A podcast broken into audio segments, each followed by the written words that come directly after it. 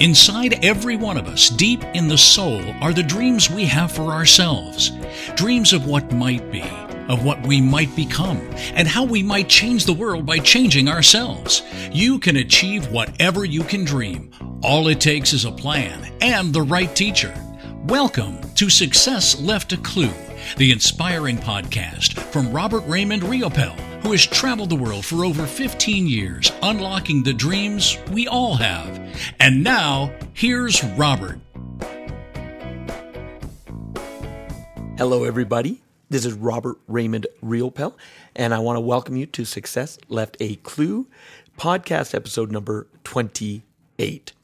Today, I happen to have another amazing guest.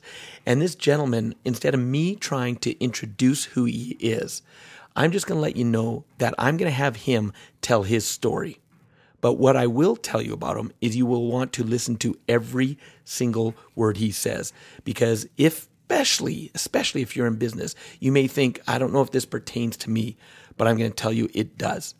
In life, you may think this does not pertain to me, but I'm here to tell you it does. So I want to welcome the one and only Mr. Andre Norman. All right, Andre, I want to really welcome you to this episode of my podcast. I want to thank you for being here. You know, this is one of the podcasts I've been looking forward to because of just your story, your background, who you are, and how you've turned your life around and now use it to benefit others. So a lot of my listeners probably don't have any idea who you are except for the little intro I did prior to this call. So why don't you give us a little bit of your background and why you do what you do today? I was born in Boston City. I was raised in Boston, and like many kids around me, grew up in a bad situation. Single mom, 6 kids in the inner city. When my dad was around, it was always bad. I mean, classic, beating on moms, not doing the right thing for the kids. And one day he just got up and left. And when he left, again, you've heard this story, you've seen this story many times on TV, the single mom trying to raise 6 kids by herself, 2 jobs, and it's just tough. And then I grew up in an era where it was the 70s. I lived in Boston, which was a really contentious town, and the kids would throw rocks at our buses and call us niggers and call us all kinds of racial names because it was the busing crisis of the 70s. And I was one of those kids on those buses. When I got home, there was nothing there to tell me or help me support my way through that. And I grew up with 3 basic lessons. 1, it's okay to hit people, because if my mother can be hit, anybody can be hit. 2, I better protect myself, because when those kids threw rocks and names at me, nobody ever came to help me. And 3, I can walk out on anybody. My dad walked out on me, so I can walk out on anybody. Class, program, wife, it doesn't matter. And that was the lens in which I grew up from like 7 years old, with those 3 basic rules. And it just didn't bode well. And when I got to school, 3rd grade, we moved because my mom was poor. We had to get kicked out of our house. At the new school, they found out I couldn't read. So they put me in a thing they called a dummy class. The kids who couldn't read and write, they stuck us in the room and closed the door. And luckily for me, a teacher pulled me out of the room, and she found my learning style. She helped me understand who and what I was. But I started doing better, but it was a classic. I had no guidance, no role models, no dreams. And in short, I found my way to the street, dropped out of school, joined the gang, and ended up in prison. And they gave me initially 100 years. When I went, I had 100 years worth of sentences my first one in. I used to rob drug dealers. I used to do all kinds of crazy stuff. People say, why'd you rob drug dealers? They had the money. So, and when I got to prison, my 3 little baselines had matured anybody can be hit, I'm going to protect myself, and I can walk out to I can really hurt people. I'm saying I'm going to dominate people in spaces, and I don't care about the consequences. And that was my attitude as an 18-year-old man walking into a maximum security prison. Wow. And when you went in, so you weren't in, obviously, for 100 years, or you'd still be in there. And from our conversations, I think you said you spent 14 years in prison. Is that correct? I did a total of 14, yes, not the 100. Okay. And if you added it all up, it came out to 100. I was supposed to do about 26, 27 years total, but it added up. If you added it all up, it came to like 105 years. And so what changed in your attitude to get you out of prison? What changed my attitude was first I had to go down before I came up, and I went in as there's a pecking order in prison where there's the number one guy and then there's the number 15,000 guy. You just go off the bus for 15,000. And I always had a leader and an entrepreneurship spirit, and I wanted to be the number one guy. And you can't really announce that. But the short story is I fought, stabbed, and bludgeoned my way from number 15,000 to number 3. There was a lot of bodies left in the wake, a lot of hurt feelings left in the wake, a lot of riots, a lot of madness, and you name it, I've been through it. But I made it to number 3, and I was on track to becoming number 1. And it was a scenario where it was my goal. Like, I wanted to be the toughest guy in the worst place. And then I had a moment of clarity, and I realized that it was all about nothing. I was just an angry young man who would just become an angry older man. And my life was I became the king of nowhere, is the way I described it. I was about to become the king of nowhere. And I had that moment of clarity, and I just decided I didn't want to do it. And I said I wanted to do something else. So I set a goal for myself. I said I wanted to go home and be free. Then I looked around, and all the people around me getting free didn't stay free, didn't work. Free didn't work for prisoners. They all come back at 70, 85% clip. So I said I want to be successful. I switched the word, one word, free to successful. I introduced successful people don't go to jail. I said I'll go home, go to Austin University, which was a local college for me. I didn't know it was the biggest school in the world. And that was my goal. Nice. And one of the things that, you and I connect over that I love when I first met you is that you now have the opportunity, you travel the world and actually teach countries how to keep their young people out of prisons. And, that to me, like I just got goosebumps even mentioning it. And so I want to thank you for that work that you do. But the main reason I brought you onto this podcast is because, one of the things you and I have been talking about is that there's a lot of comparisons to the way that people in jail, there's actually people outside of jail, they don't even realize they've got themselves in a jail of a different kind. And one of the things you and I talked about is that out of the 14 years, how many years did you actually spend in solitary confinement? 5 years. 5 years in solitary confinement. And in solitary confinement. Wow. 24 hours a day, 7 days a week, locked in the cell. About 2 to 2.5 of those years, no sunlight. 4 of those years, no human contact, meaning I couldn't come in human contact with another person unless I was in body restraint. And it was just no human contact, no sunlight for almost 4 years of my life. They stole the sun from me. That's what I tell people. Wow. And in real, kind of hindsight, you actually kind of stole the sun from yourself, like most people do, not even realizing they're doing it. Would you agree with that? Oh, everything that happened to me in jail, I facilitated. Nobody made me commit a crime. There's tons of people from the inner city who don't go to jail. There's tons of people who end up in jail who don't want to be gang leaders. So it wasn't the system that made me do bad things. I put myself in those situations trying to achieve what I wanted to achieve. So what I wanted to achieve came at the cost of being in solitary. Yes. So it was a choice. I don't use drugs. I don't drink. Everything I've ever done in my life was a conscious, intentional choice. And that's one of the important things I want the listeners to this podcast to understand is it's easy to get caught up in the victim role that this has happened to me. And your journey, I'm a huge believer in the universal principle. Everything happens for a reason, and that reason's there to serve me. And for you, the life that you went through is what's now allowing you to do your TED Talks, allowing you to talk to different countries, and in reality, allowing you now to be able to approach business owners, because a lot of business owners who are entrepreneurs, they don't realize they are solopreneurs, which means they put themselves in solitary confinement, which is the worst. The reason they do it in prisons is because you tell me, because I don't have this experience, but isn't solitary confinement the worst penalty you can put on a person?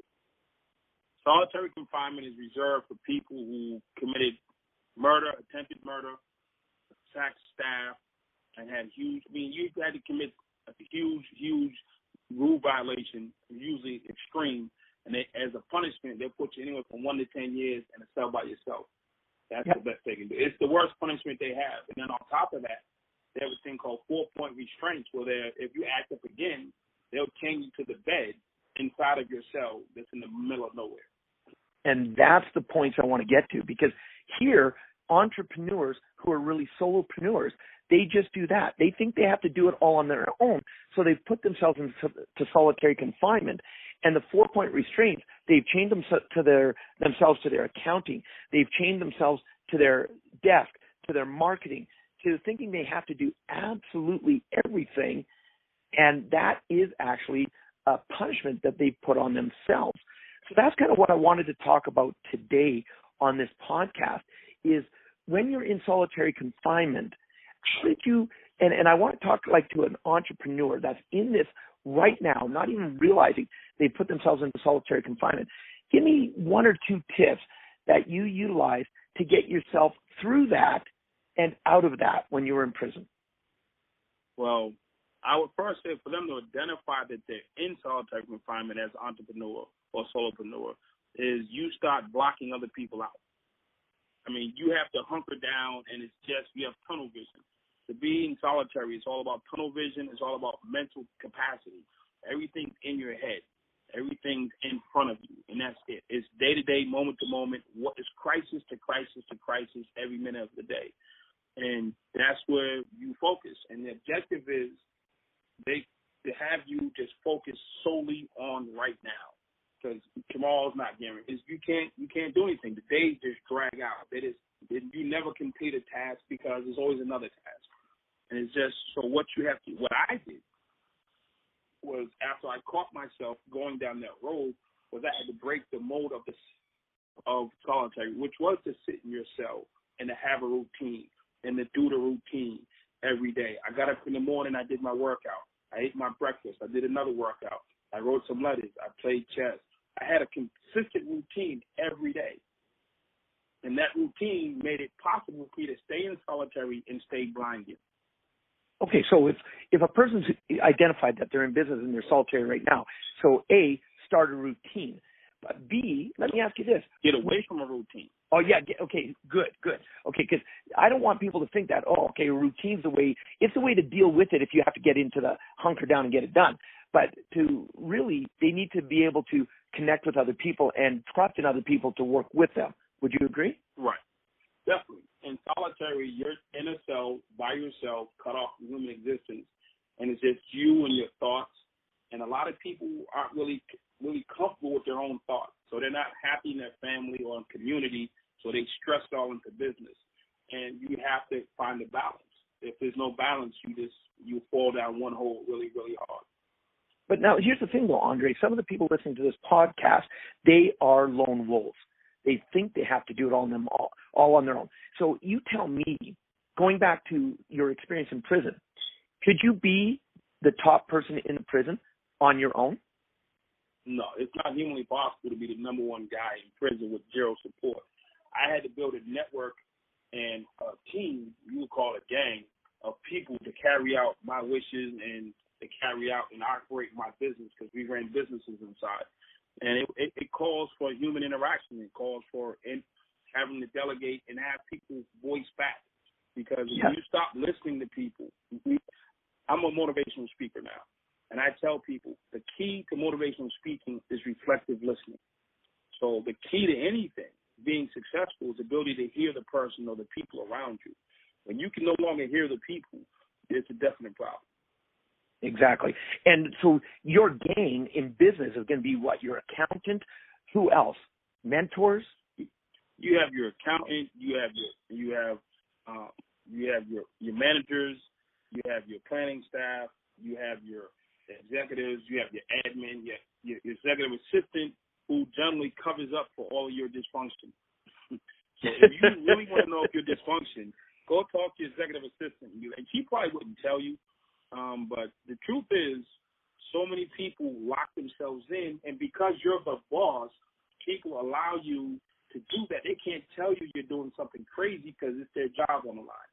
I, for the last 10 years, have worked with a company, an agency, association called YPO and WPO and EO. It stands for Young Presidents Association, the organization, World Presidents, and Entrepreneurs. And it's the bosses, the CEOs and the bosses of these agencies, multi-million dollar companies. And they exist because their employees can't tell them when they're making a mistake because their job's on the line. So if you say you want to do something or you're doing something, they're just going to give you the thumbs up. It's your company. They're not going to tell you, hey, you're going, hey, Robert, you're doing this thing. It's starting to look kind of crazy. Your bed's going kind of long, or your kids are calling 3 times a day. They stop calling, and you're still here. They've disconnected. People around you, especially your admin, will see you slipping, but they don't have the authority to stop you. And this is where that listening comes in. Sure. If you're not listening. Yeah. Yes. And so in prison, if you weren't listening to the people around you, what would happen? I have a concept called get it right or die. Mm-hmm. If you don't pay attention to what's going on around you, you will die. Somebody will stab you, and you will just die. And especially if you're the boss, because as the boss, I control the commerce, I control the business, I control everything. So I am the central force around capitalism in prison. So any money made or not made runs through me. All decisions run through me. And everybody wants to be the boss, or everybody needs the boss. So if you want to be the boss, you have to kill the boss. So I used to wake up every morning at 5:30, sit on the end of my bed and say, who's going to try to kill me today? Not who wants to, but who's going to try today? Because everybody wants to, including my own staff. So If you're not paying attention and you get so locked in that you only listen to yourself, so you need to engage with your enemy. You need to engage with your so-called friends. You need to engage with everybody and get a sense of what's going on around you. Oh, I just shutting people out, man. It's problematic. I just got some goosebumps because some people on listening to this maybe go, "This is too extreme to compare to my business." And I'm like listening to you, and I'm going, "That's wrong." Because one of the things that you just said, listening to your enemies, that's your competition. That's why you got to listen to what they're doing to see if they're doing something that you've overlooked.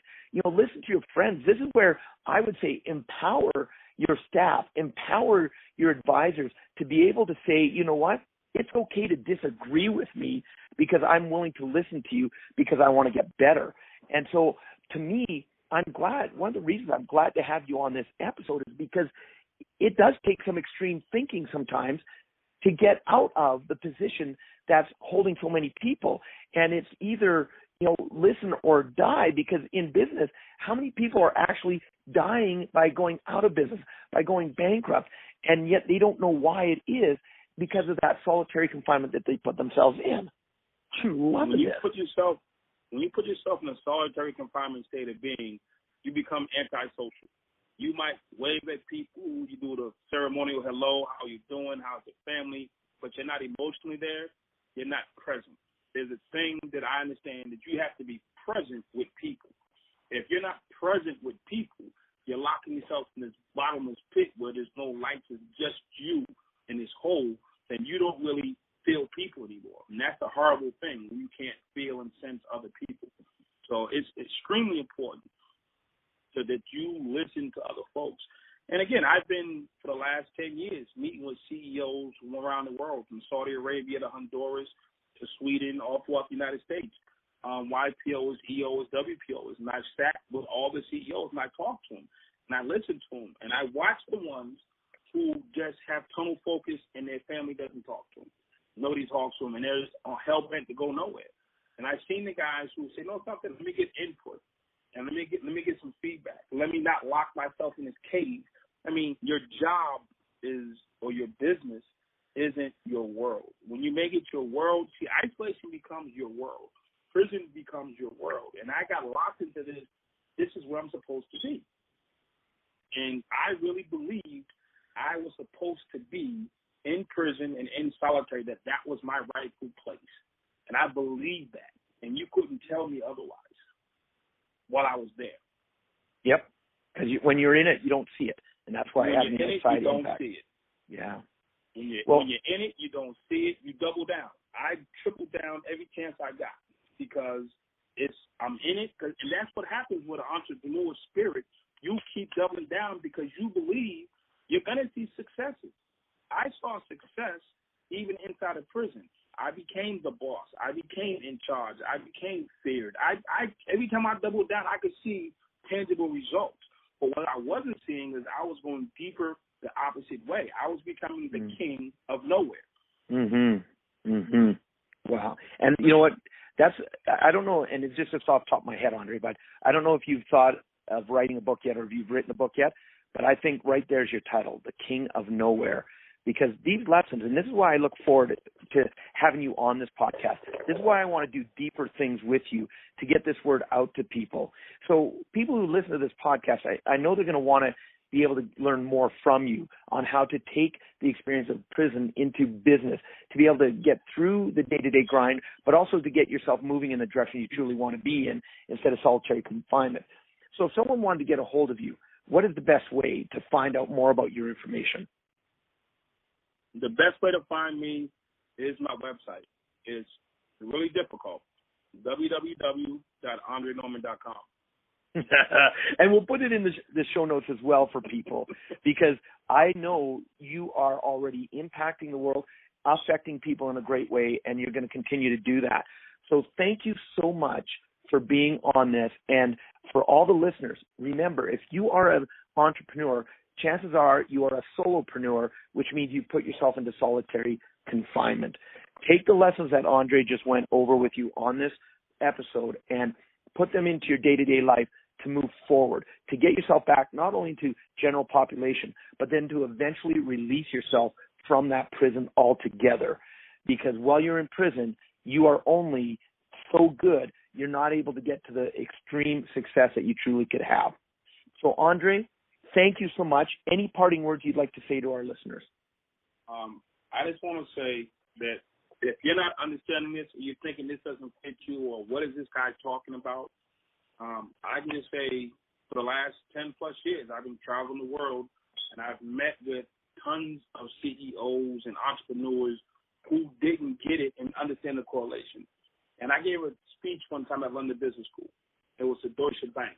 I said, well, how do you want me to do this? Because I have like a gang and a history background. This is what they told me. They said, you tell your story, and we'll draw the lines because you're smart enough to figure it out. Mm-hmm. So I'm trusting.